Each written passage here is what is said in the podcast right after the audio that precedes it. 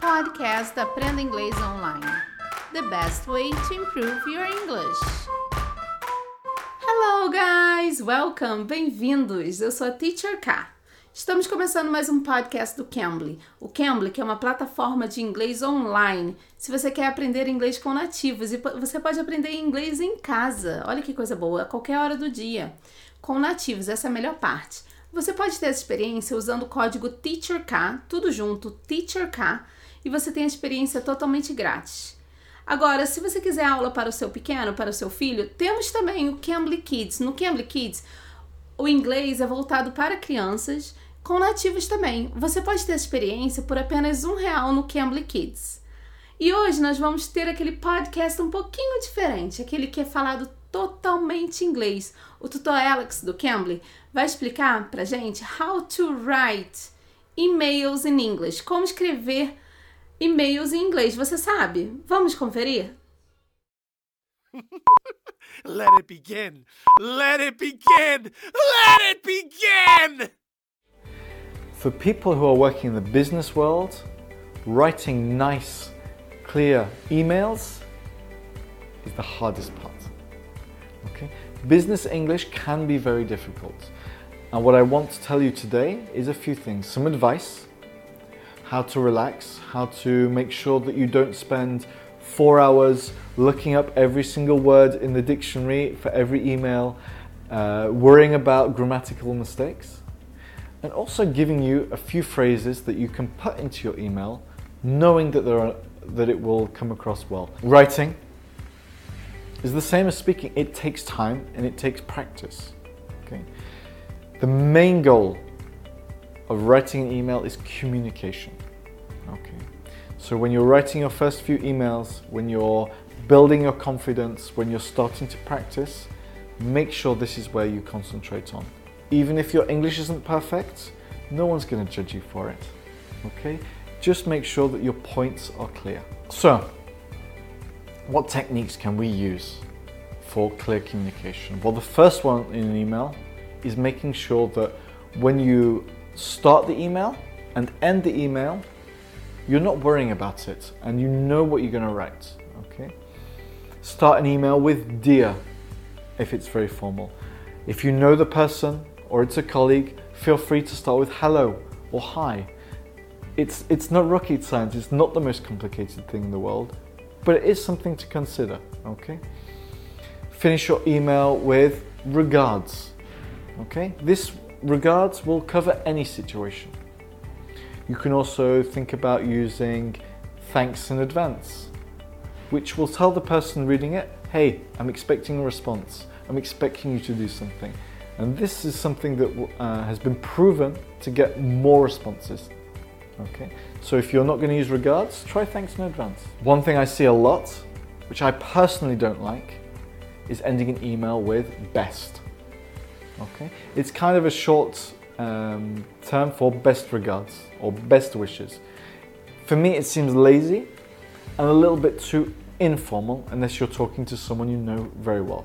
This is why I recommend regards or thanks in advance. As I said at the beginning, the most important thing in an email is communication. Avoid using long sentences and long paragraphs. Even as a native speaker, this is something I try not to do. The longer the sentence, the longer the paragraph, the more chance people won't read, the more chance that people misunderstand, the more chance that you'll find it difficult to write. So why not use bullet points?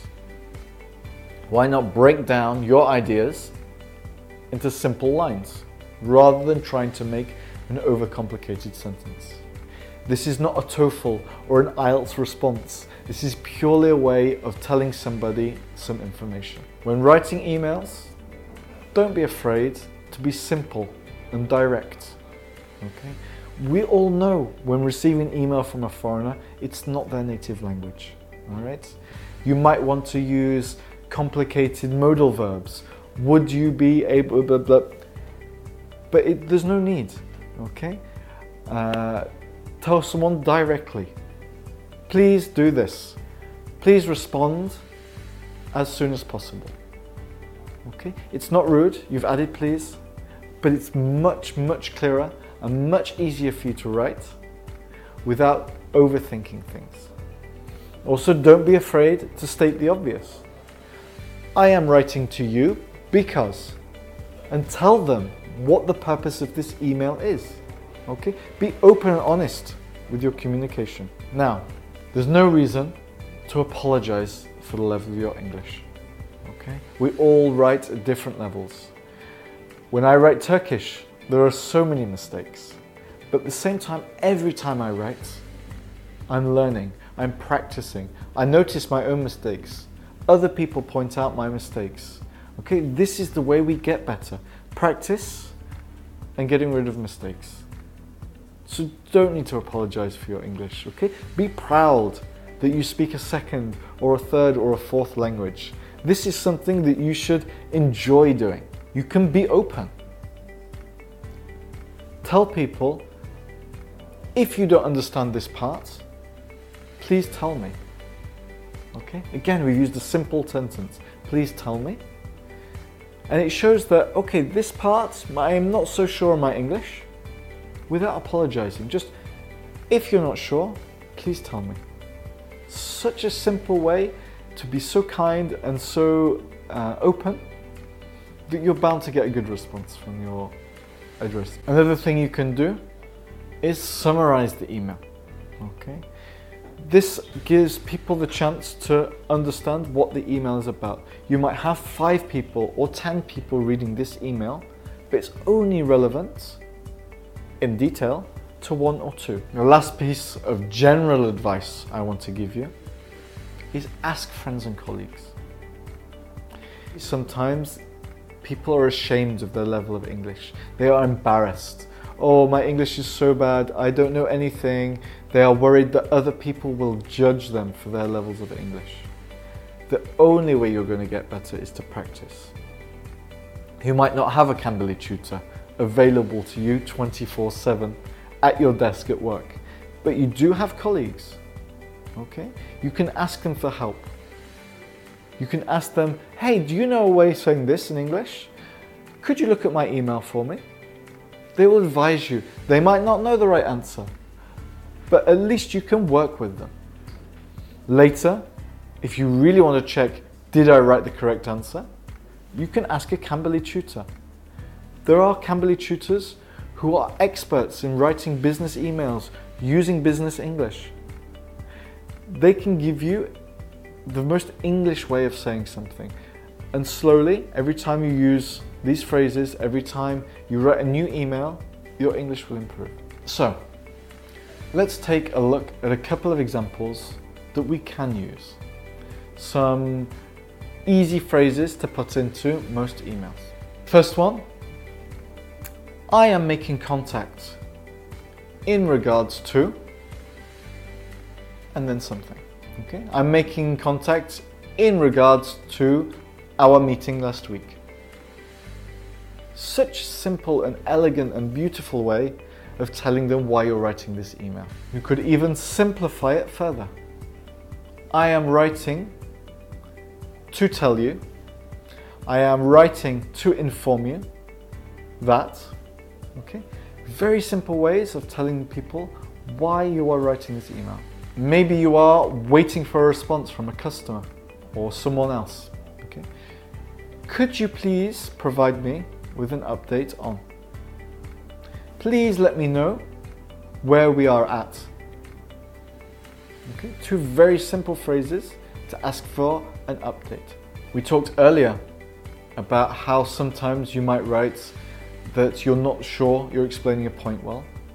Maybe you didn't understand something in a previous email they write. So why don't you ask, could you please clarify? Could you please explain in more detail this specific point? Another phrase we use a lot in English is I am afraid that. I am afraid that. This is a way for us to apologize. Okay? So we can always say, I'm sorry that my email is late. But more common, we would say something like, I am afraid that I cannot help you in this issue. Okay, it's a way for us to apologize. I'm afraid that.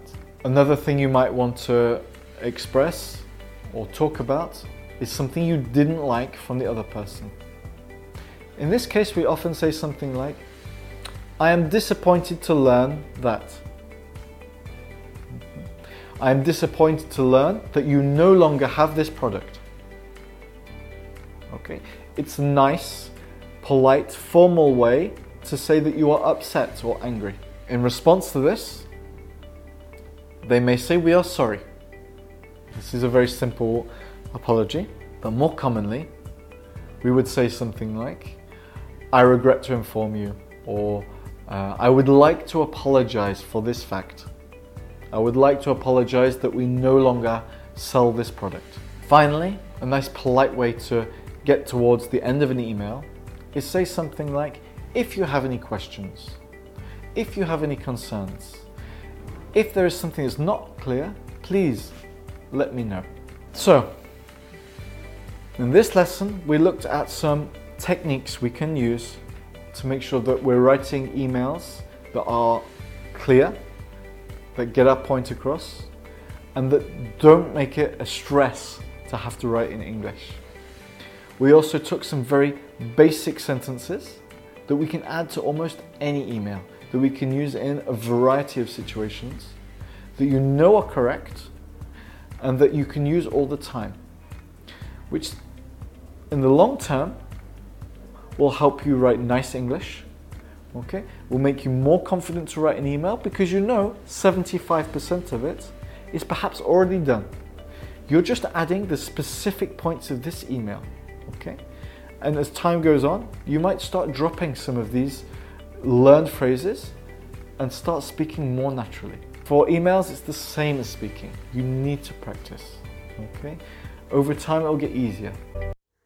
Essa foi a nossa aulinha com o tutor Alex do Cambly. Espero que vocês tenham gostado e não se esqueçam, vão lá no canal do YouTube no Cambly Brasil, se inscrevam, ative as notificações para vocês terem sempre atualizações das nossas postagens, tá? Temos muitas novidades acontecendo aí, então se inscrevam lá e ative as notificações para vocês receberem sempre. Deixe seu like, comentários, não esqueçam, tá bom? Eu sou a Teacher K espero vocês aqui no próximo episódio. Bye, take care! You can. You can be.